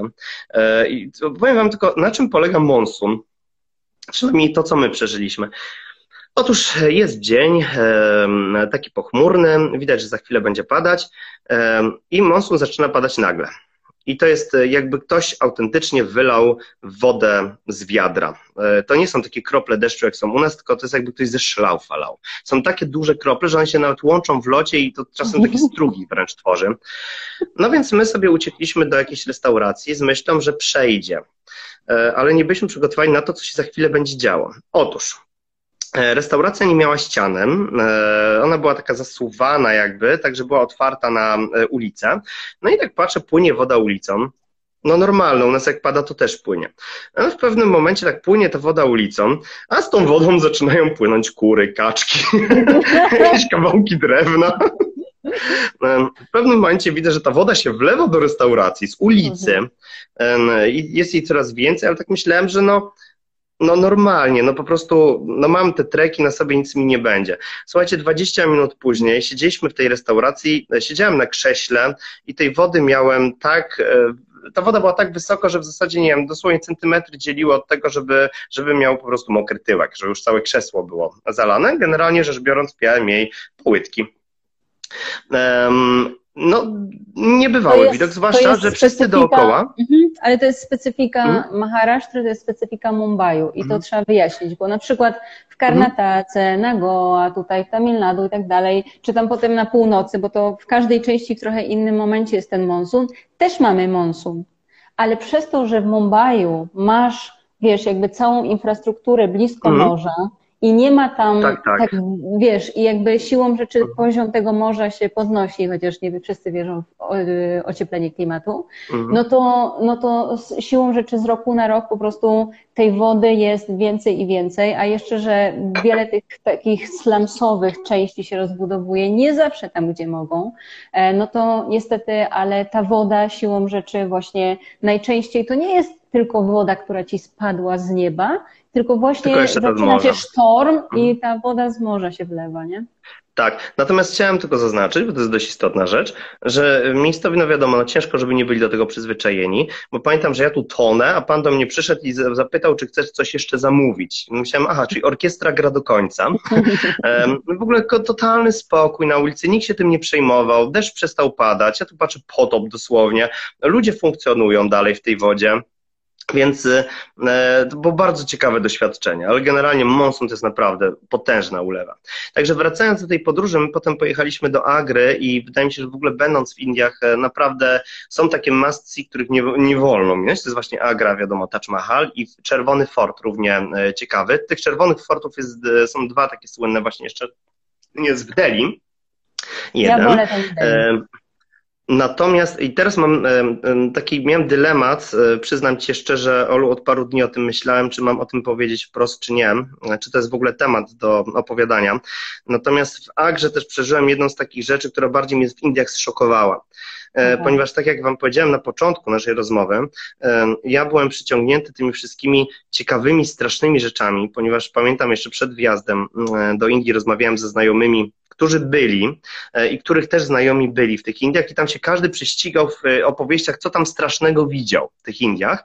No i ja też miałem w głowie, że też bym sobie zobaczył coś takiego e, creepy. Przyznam szczerze, poszliśmy razem z moim współtowarzyszem podróży um, na indyjski cmentarz. Byłem bardzo ciekawy, jak wygląda cmentarz w Indiach, ponieważ e, zaznaczam, Indie, jeżeli chodzi o religię, znaczy oficjalnie religii żadnej nie mają, natomiast tych religii jest bardzo dużo.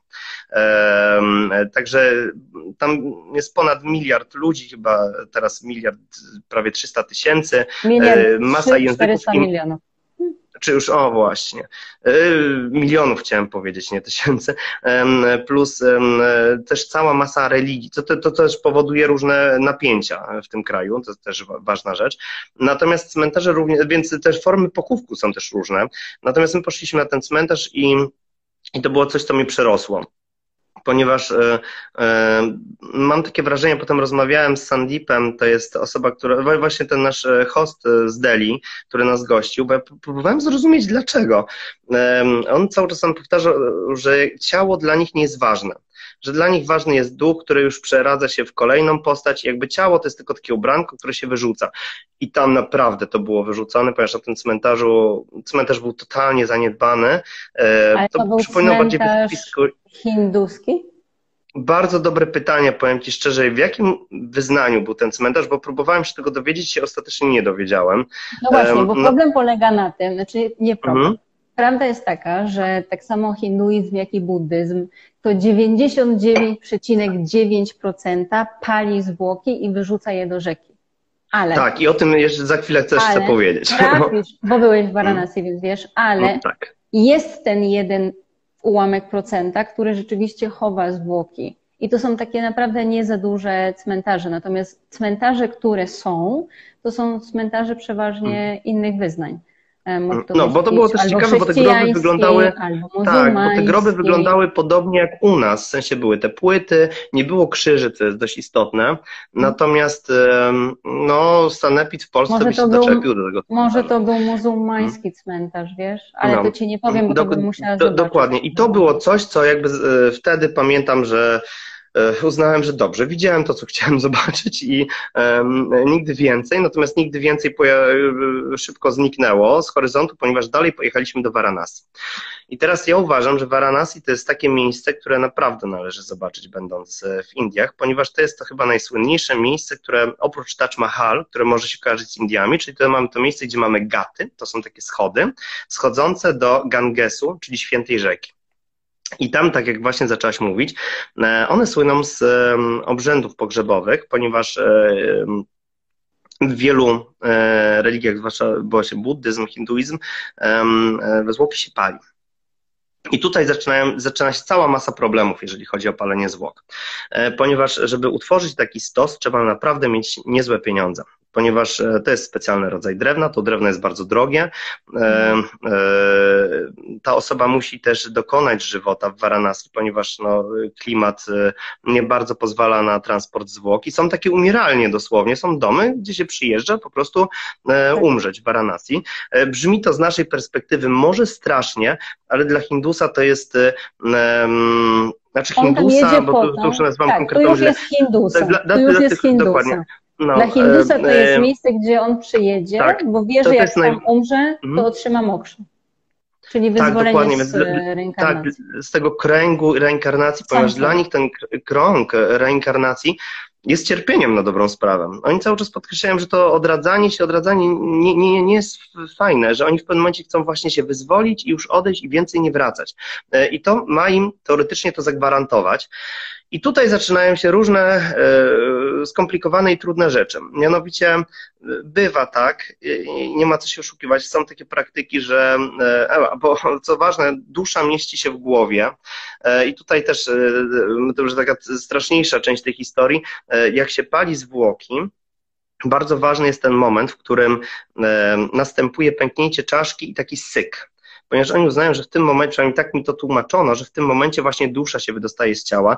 Zostałem również uraczony jedną historią, dość ciekawą, gdzie jakaś bardzo wpływowa i bogata rodzina kiedyś paliła swoją nestorkę rodu e, i e, nestorce nie nastąpił ten syk, więc postanowiono pomóc i za pomocą jakiegoś tępego narzędzia po prostu no, zrobiono jej dziurę w tej e, czaszce, żeby, żeby był ten syk. Natomiast jako, że tutaj znajduje się dusza i to jest najważniejsza część, to jest głowa, to bywa, że czasem się e, denatowi e, tę głowę odcina, dorzuca się do czyjegoś stosu, a ciało chyc do rzeki. Dlatego e, wpisując Varanasi, często znajdziemy zdjęcia naprawdę poruszające, e, szokujące, ponieważ e, no, w rzece pływają ludzkie zwłoki, zdarza się, i to nie, ale to nie jest na takiej zasadzie, że zawsze to zobaczymy. Ja przyznam szczerze, że byłem ciekawy, jak to wygląda i z panem, który nas obwoził łódką po rzece, powiedziałem wprost, że chciałbym to zobaczyć. Dzisiaj już bym tego nie popełnił błędu, ale ja cały czas zaznaczam, ja wtedy naprawdę byłem, miałem coś takiego, nie wiem z czego to wynikało, że... Tak, byłem przy, poszukiwaczem tych takich strasznych rzeczy. E, pan nas zawiózł do miejsca, gdzie faktycznie było zakole rzeki pod, e, pod miastem i znaczy, tam w ogóle były zwierzęta różne, głównie chyba zwierzęta, tak mi się wydaje. Natomiast również można było natrafić na takie e, rzeczy, no, okropniejsze. E, te stosy faktycznie palą się tam bez ustanku cały czas. Zrobiło się z tego atrakcja turystyczna i tutaj moim zdaniem niestety e, nie ma co ukrywać, bardzo dużo osób podobnie jak ja wtedy, ale dzięki temu, że ja to też na sobie przeżyłem, to też rozumiem mm, motywację tych ludzi, dlaczego oni tak robią. Przyjeżdżają właśnie po to, żeby zobaczyć to na, na własne oczy e, i doszukują się właśnie w rzece jakichś szczątków ale przy, przy Varanasi, tylko że z, moich, z mojej perspektywy, ja pamiętam, że my, my tam nie widzieliśmy przy mieście, że te, jakieś zwłoki, tym podobnych rzeczy, to, to, to jest dalej. E, no ale, ale się zdarza. E, no i słuchajcie, są ceremonie pogrzebowe i tłumy gapiów e, na dobrą sprawę. Jest, oni próbują na tym zarabiać, ponieważ chodzą tacy młodzi chłopacy i próbują wyciągać pieniądze za oglądanie tego, też od turystów. I Varanasi nas jest w ogóle takim miejscem, które, tak jak na samym początku naszej rozmowy, powiedziałem, że chcę trochę wspomnieć o tym dark tourism, czyli to, co przyciąga tam ludzi. To jest takie miejsce, gdzie moim zdaniem się wszystko kumuluje. Czyli mamy te stosy pogrzebowe, mm, jest możliwość e, e, dość okrutna zobaczenia, e, obcowania ze śmiercią na dobrą sprawę.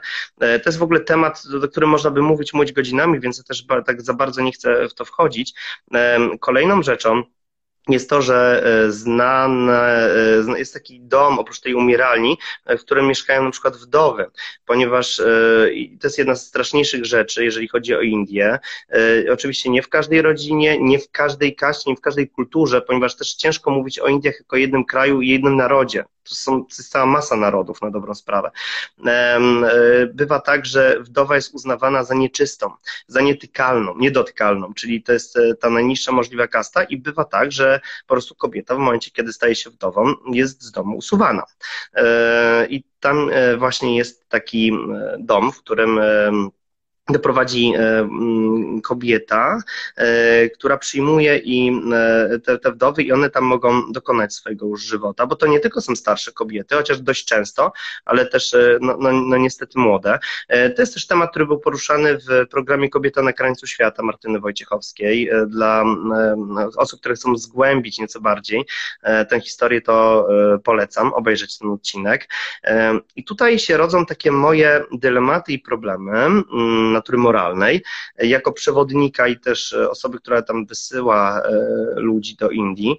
E, jak to przedstawić, czy o tym mówić, czy o tym nie mówić, ponieważ tu widziałem kilka odcinków Twoich, Olu, na temat właśnie jak walczyć z tym czarnym PR-em, który niewątpliwie istnieje. No i teraz jest pytanie, możemy z jednej strony o tym nie wspominać, nie przedstawiać tego, tylko moim zdaniem, tak zupełnie prywatnie, ja nie wiem, czy to jest uczciwe w stosunku do tych ludzi.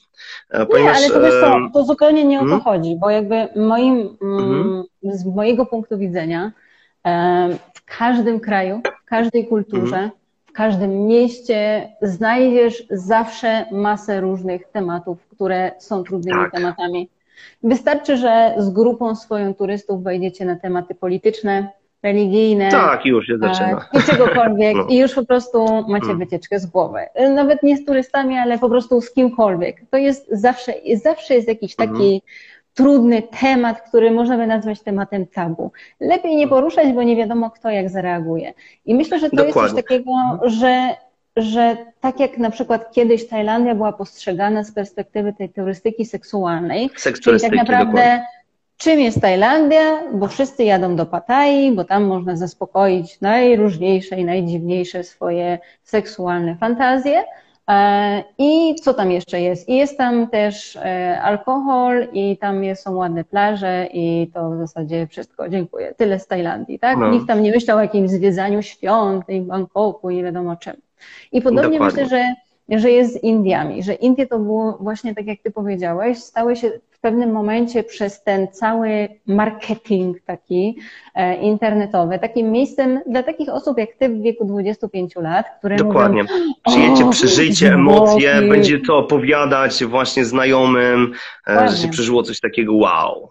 Tylko, tak że to naprawdę, wow, to teraz z perspektywy czasu. Dokładnie. I, I tak naprawdę kwestia, oczywiście wow, też są takie rzeczy, e, ale z drugiej strony jest to też normalne życie. Ja tutaj sobie żyję, mieszkam, funkcjonuję, mam normalny dom, jak widać, ze ścianami e, z betonu, Twardymi. Tegieł, tak, a, nie z, a nie z tej krowy, co tam gdzieś chodzi. E, no. Mam normalnie dostęp do bieżącej wody, co nie zmienia faktu, że w Indiach nadal mamy 3,3 miliona kilometrów kwadratowych mhm. i 50% ludzi dalej ma problem z dostępem do wody bieżącej ale hmm. z drugiej strony mamy, no nie wiem, mega rozwój technologiczny po prostu. Jest masa jakichś firm, które wymyślają rzeczy, no startup to jest w Indiach po prostu sposób na życie, bo tutaj każdy wymyśla milion jakichś rzeczy po prostu na minutę i zrobi ci biznes ze wszystkiego. I o tym ja też wiele Dokładnie, ponieważ musimy zwrócić uwagę na to, że to jest kraj zamieszkiwany przez e, ponad miliard ludzi, który ma masę potrzeb do zaspokojenia, e, gdzie na bieżąco, no, słuchajcie, to jest tak jak się I mówi, że potrzeba budżet, jest matką tak? wynalazku. Dokładnie. Dokładnie, potrzeba jest matką wynalazku, więc e, tam tkwi ogromny potencjał dzięki temu. Natomiast no mówię, nie da się powiem... ukryć, że tak, że, że hmm? jakby nie ukrywamy tego, że są w Indiach problemy.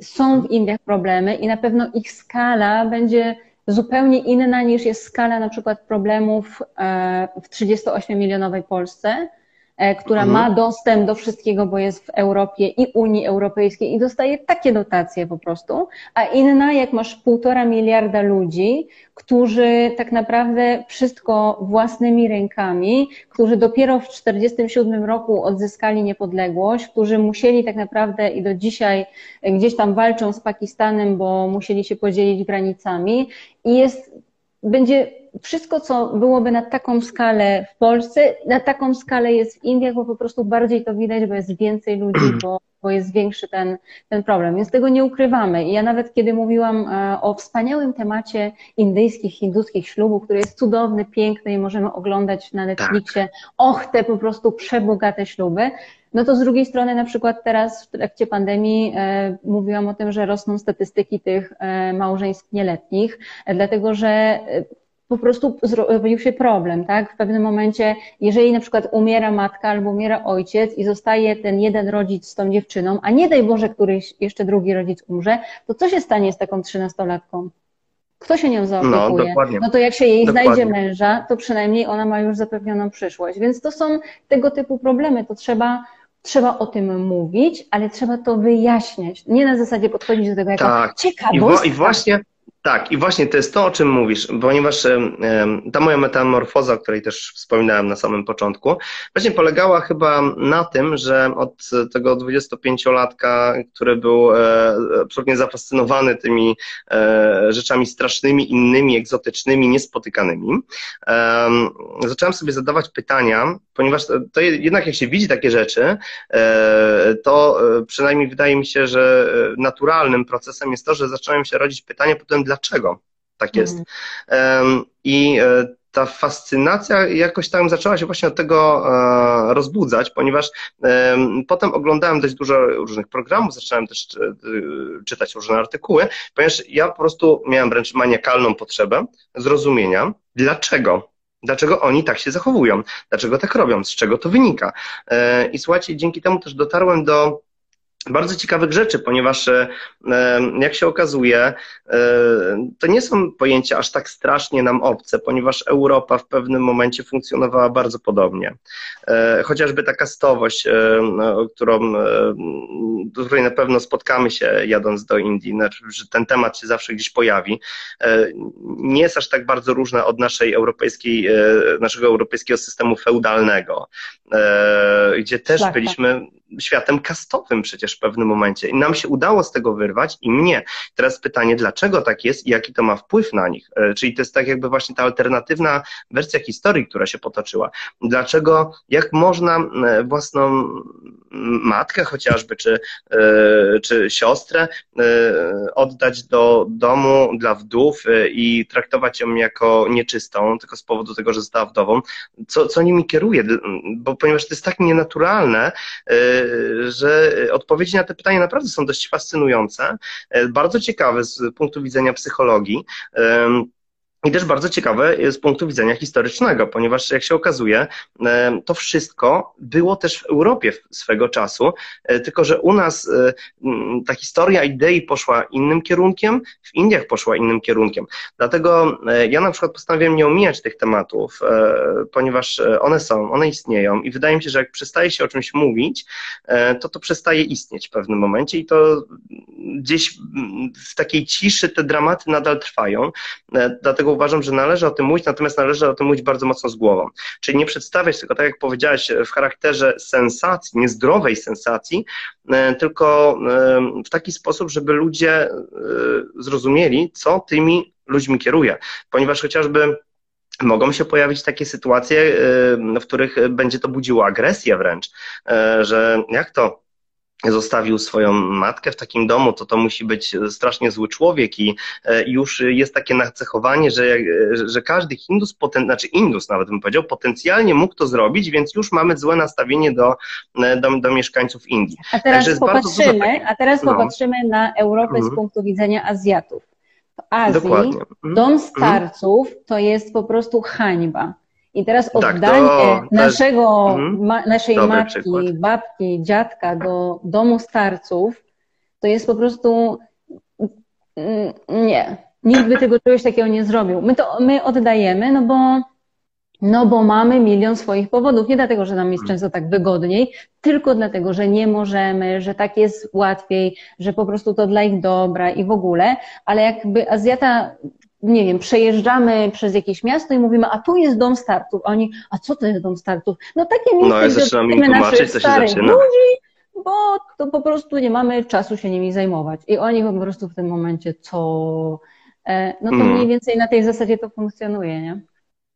Dokładnie. I właśnie moim zdaniem, i sądzę, że chyba podzielasz też moje zdanie, to jest właśnie mówić o tym z bardzo wielu punktów widzenia, nie oceniając też, e, co jest bardzo ciężkie, e, ale można e, i przedstawiać tę sytuację najbardziej obiektywnie, jak się tylko można i też bardzo przedstawić całe to tło kulturowe, no, ponieważ bez, bez, bez, tego się nie ruszy.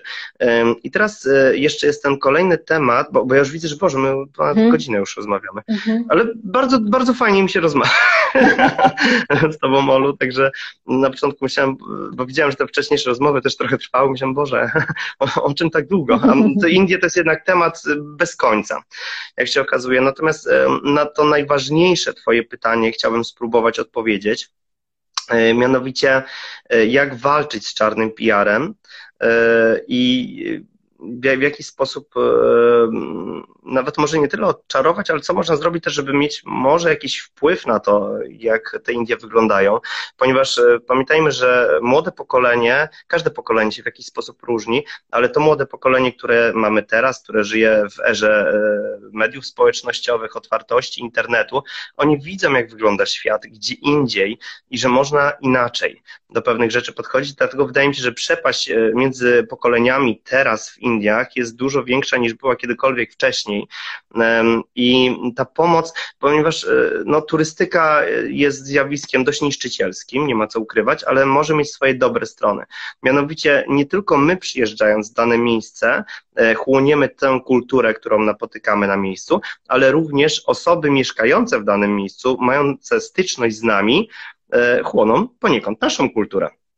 Wystarczy czasem zwykła rozmowa z takimi e, osobami. Ja na przykład nigdy nie zapomnę takiej rozmowy z młodymi dziewczynami, E, młodymi dziewczynami pod tytułem, one miały chyba z 15 lat albo i nawet mniej, tylko to akurat było w Kambodży bodajże e, i właśnie one się pytały, jak wyglądają u nas e, kwestia ślubów, rodzin i tak dalej, jak właśnie opowiadałem, że no, te śluby to, to coraz rzadszym zjawiskiem zaczynają być, że teraz mamy epokę singli i generalnie kobiety są u nas samowystarczalne, że w ogóle pełnia praw i tak dalej. Jedna z tych dziewczyn, bo potem się zapytałem, o czym one najbardziej marzą. E, I pamiętam, że jedna z tych dziewczynek powiedziała, że jej największym marzeniem jest to, żeby nie musieć wychodzić za mąż. Też dlatego była tak bardzo zainteresowana tym tematem, jak to wygląda u nas, ponieważ my dzięki temu sprzedajemy tę ideę, że one też mogą być samowystarczalne, że one też mogą być dobrymi pracownikami, równie wartościowymi co mężczyźni, może nawet czasem lepsze w pewnych dziedzinach, e, tylko tutaj jest Ale wiesz Maciek, ale tu ci się wtrącę, mhm. bo widzisz, to też znowu, mhm. ja to też wielokrotnie w kwestii właśnie praw kobiet w Indiach podkreślam mhm. i to samo jest w Kambodży. Z jednej strony trafisz na piętnastolatkę, która się zastanawia, jak to zrobić, żeby nie musieć wychodzić za mąż, bo może na przykład jest na takim etapie, że chłopaki to ble, po prostu wiesz, no. każdy z nas kiedyś nastolatkiem, a z drugiej strony masz kobietę, która e, w Kambodży jest i w Tajlandii taka tradycja, że się dostaje posag, prawda? Że w sensie, że mąż, żeby wziąć z tobą ślub, tak. w sensie, żeby móc wziąć z tobą ślub, dostajesz posag. Dokładnie. I teraz, jak jesteś taka przeciętna, to dostaniesz 3000 dolarów, ale jak jesteś odpowiednio na przykład wybielona, czyli inwestujesz w to, żeby po prostu się wybielać, to możesz dostać mhm. nawet 10 tysięcy dolarów. I teraz ja znam kobiety, które w swoim życiu były bardziej zainteresowane tym, jak się wybielić, a nie tym, jak, jak ewentualnie mieć hmm. jakąś karierę swoją. I to samo jest w Indiach. Kiedy ja rozmawiam z kobietami, z jednej strony e, w jednej rodzinie matka, która jest po prostu prawa kobiet, robi jakieś e, ze swoich oszczędności jakieś po prostu edukację dla dziewczyn, która sama hmm. prowadzi jakieś szkolenia, a z drugiej strony jej córka, która mówi, no ale wiesz Ola, no w sumie no skoro ja mogę mieć męża, który ma mi wszystko zapewnić, no to po co? No bo ja wiesz, i ona jak teraz ma gdzieś tam zadbać o swoją karierę, to ona tak, no ale wiesz, no w sumie to jest męża zadanie, żeby przynosić pieniądze do domu, a ja mam tu no, zajmować się domem, dziećmi, być panią domu, tak? Nawet nie tyle, że nie wiem, myć podłogi, zmywać gary, bo od tego są mm. służące. Tak, bo one mają są służącą do tego, powiedzieć, no. robiła. Więc wiesz, mm. to jest zawsze takie... Ale zawsze no. możesz jej opowiedzieć, e, jakie są plusy z bycia niezależnym finansowo. Chociaż w Indiach też jest tak, że te kobiety głównie decydują o budżecie mimo wszystko. E, Maciek, Natomiast... a gdzie tak nie jest? No w sumie. Natomiast e, widzisz, dlatego chodzi o to, żeby tą szeroką perspektywę przedstawiać. I ten ostatni punkt, o którym chciałem powiedzieć, jest najbardziej chyba ambitny i też najbardziej niemożliwy, e, znaczy może nie niemożliwy, ale trudny do zrealizowania, ponieważ ja na przykład dostrzegam taki problem, e, już na naszym gruncie rodzimym w Polsce. Zauważcie, że w szkołach mamy lekcje religii chociażby, E, która e, koncentruje się wokół e, religii katolickiej. Tych religii jest strasznie absurdalnie dużo w tygodniu, bo to są chyba dwie godziny, o, o ile się nie mylę. Czasem chemia jest jedna godzina, dwie godziny religii. No, w każdym razie i, i to się ciągnie od podstawówki po, po ostatnią klasę e, liceum czy technikum. E, Natomiast y, w naszym systemie szkolnictwa nie ma takiego przedmiotu jak religioznawstwo z, z, jakiegoś powodu. Ja na przykład bym zastąpił bardzo chętnie tę religię tym religioznawstwem, ponieważ y, co Polacy wiedzą o hinduizmie, o buddyzmie, czyli religie, które wykiełkowały generalnie. wiedzą o Indiach. Z czego się znaczy, o Indiach, historii o Indiach. Do, do, dokładnie. My tego w ogóle nie mamy. Nie mamy takich przedmiotów typowo właśnie nastawionych na kulturę, inne kultury sąsiaduje z nami cała Afryka Północna, e, arabsko-islamska. Nic na ten temat praktycznie. Mamy obok Rosję, e, mamy w ogóle też kilka e, religii w Europie. E, no, Indie, które są krajem, z, z którym należy, no, chociażby z ilości ludzi i powierzchni i e, tego, co robią, no, należy się liczyć. E, cywilizacyjnie e, zawsze będziemy już teraz współpracować z różnymi nacjami na świecie, natomiast my wychodzimy ze szkoły zupełnie bez jakiejkolwiek, jakiegokolwiek przygotowania kulturowego, ponieważ skupiamy się bardzo mocno na Europie, na Europie, która jest bardzo do siebie podobna tak naprawdę. Jadąc do Belgii, to jest prawie to samo, co mamy u siebie, czy nawet Hiszpania, która może się wydawać taka może bardziej egzotyczna, ale w dalszym ciągu to jest Europa, w dalszym ciągu to jest kultura, kultura okcydentalna, czyli w dalszym ciągu się dogadamy, po prostu mamy podobne patrzenie na świat. Natomiast o Azji, o Chinach, Japończykach, o Japonii, o Indiach e, nadal nic. I też z tego wynikają te wszystkie, na przykład moje FOPA często, mhm. ponieważ no, jestem po prostu, nie mam tego w krwi. Wynikają różne sytuacje korporacyjne, ponieważ no, w większych miastach w Polsce tych korporacji mamy teraz naprawdę mnóstwo i tam pracuje bardzo dużo ludzi z różnych krajów i kręgów kulturowych, e, jak i te kraje współpracują z różnymi krajami innymi. Mamy bardzo dużo osób, które wyjeżdżają z Polski, już nie na takiej zasadzie jak kiedyś, że się jechało do Stanów Zjednoczonych na budowie pracować, żeby sobie dom postawić w Polsce, tylko po prostu, e, tak jak Ola na przykład, e, emigrujemy, bo chcemy. I, I, tam wykonujemy zawody takie, do których mamy predyspozycję. No i tutaj wszystkiego trzeba się uczyć od początku, także wydaje mi się, że bardzo ważnym punktem jest to, żeby. Jest, mhm. Ta edukacja, no. myślę, że to jest bardzo ważne mhm. i tu ci się wtrącę, dlaczego jak, jak jeszcze studiowałam arabistykę i zaczęłam się zajmować kwestią komunikacji międzykulturowej, zresztą wystąpiłam na TEDxie i miałam wrażenie, że po prostu e, to będzie jakiś przełom. E, zaczęłam wracać do swoich, że tak powiem, szkół, bo tak było najłatwiej, żeby właśnie, no porozmawiałam z tam jedną panią dyrektor, drugą, słuchajcie, zrobię program dla młodzieży, taki właśnie edukujący, no z kwestii, bo tam mi wtedy była najbliższa, komunikacji międzykulturowej, Bliski Wschód i tak dalej. I pierwsze co, na takich pierwszych spotkaniu z młodzieżą, to było, co wy wiecie o w ogóle Bliskim Wschodzie, co wy wiecie o islamie? No bo tak naprawdę nie oszukujmy się, że żyjemy w czasach, kiedy to jest tylko muzułmanie równa się terrorysta. I jak gdzieś tam tak, nagłówki się... z gazet generalnie. Dokładnie. I miałam taką I to takie przyciągające uwagę, także mocno przesadzone. żeby gdzieś z tym walczyć. Hmm. I teraz dwie, dwa są problemy. Ta młodzież to jest tabula rasa. To ja ci mówię od razu, że niezależnie od tego, czy to jest gimnazjum, czy liceum, oni nie mają zielonego pojęcia i ich to w zasadzie w ogóle nie interesuje. Oni ewentualnie wakacje w Maroku, czyli tam, gdzie jaka plaża i, i żeby oliwki kupić. Więc Naprawdę no. rzadko się zdarza taka młodzież dociekliwa pod tytułem, że tam Bliski Wschód, to w ogóle ileś tam krajów i tak dalej, i że jest, czym jest Libia, czym jest Liban i że to są dwa różne kraje, a że Iran to nie jest kraj arabski, tylko, no zresztą starsi ludzie też tego nie wiedzą, bo też tego na w szkole nie uczą. Mm.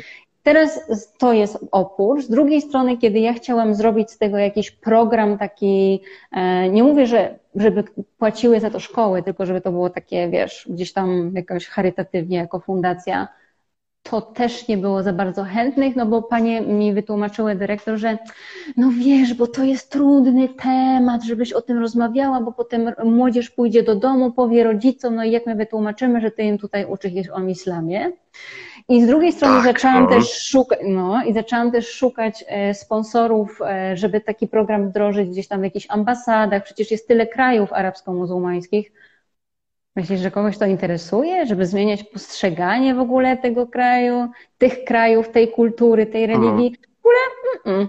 Więc ja się w pewnym momencie niestety poddałam, bo stwierdziłam, okej, okay, może rzeczywiście, e, nie wiem, porwałam się z motyką na słońce, jeszcze nie wiem, biała dziewczyna po prostu sobie wymyśliła, że będzie e, zmieniać świat. I trochę mam teraz taką ideę właśnie z e, Indiami, bo wydaje mi się, że no właśnie, mam dostęp do mediów społecznościowych, i to jest chyba moja e, broń aktualna.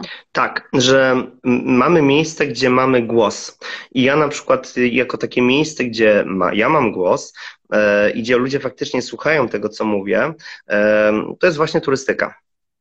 Czyli jak zabieram osoby do tego kraju, to opowiadam nie przy, są tematy, które są ciężkie, ale mm, mówię o nich, e, przedstawiam je tak, jak właśnie Ci wcześniej powiedziałem. Dlatego moim zdaniem tak bardzo ważne jest to, jaka osoba nas w danym miejscu oprowadza, jaka osoba nam przedstawia tę rzeczywistość, tłumaczy tę rzeczywistość, e, ponieważ no to, jest, e, to jest mały kroczek, maleńki kroczek, to jest w ogóle kropelka w morzu potrzeb, ale to zawsze jest coś, to zawsze jest jakiś krok do przodu, ponieważ ci ludzie wracając potem z takiej podróży e, opowiadają o tym znajomym, w pracy i gdzieś ta informacja się niesie coraz dalej. Jak ja zaczynałem e, moje e, przygody z Indiami, to głównie krążyliśmy wokół tematów e, strasznych, takich szokujących.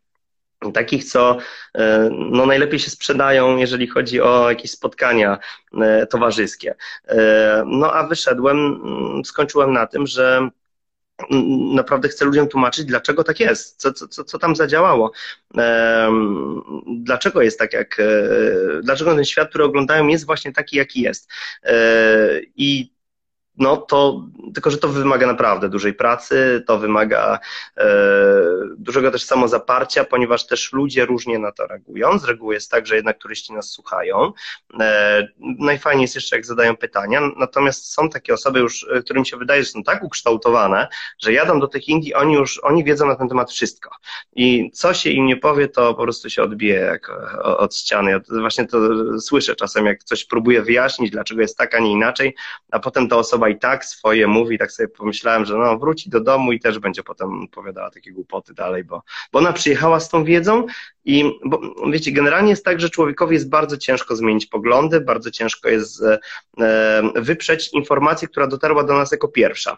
E, jeżeli nagle się okazuje, że to, co długo wierzyliśmy, że jest prawdą, jest jednak nieprawdą, e, to jakoś tak nasz umysł to wypiera podświadomie, jednak jakoś tak kurczowo trzymamy się tej, e, tej pierwszej informacji. Czego Także najlepszym jest dowodem sztuka. jest polityka w Polsce.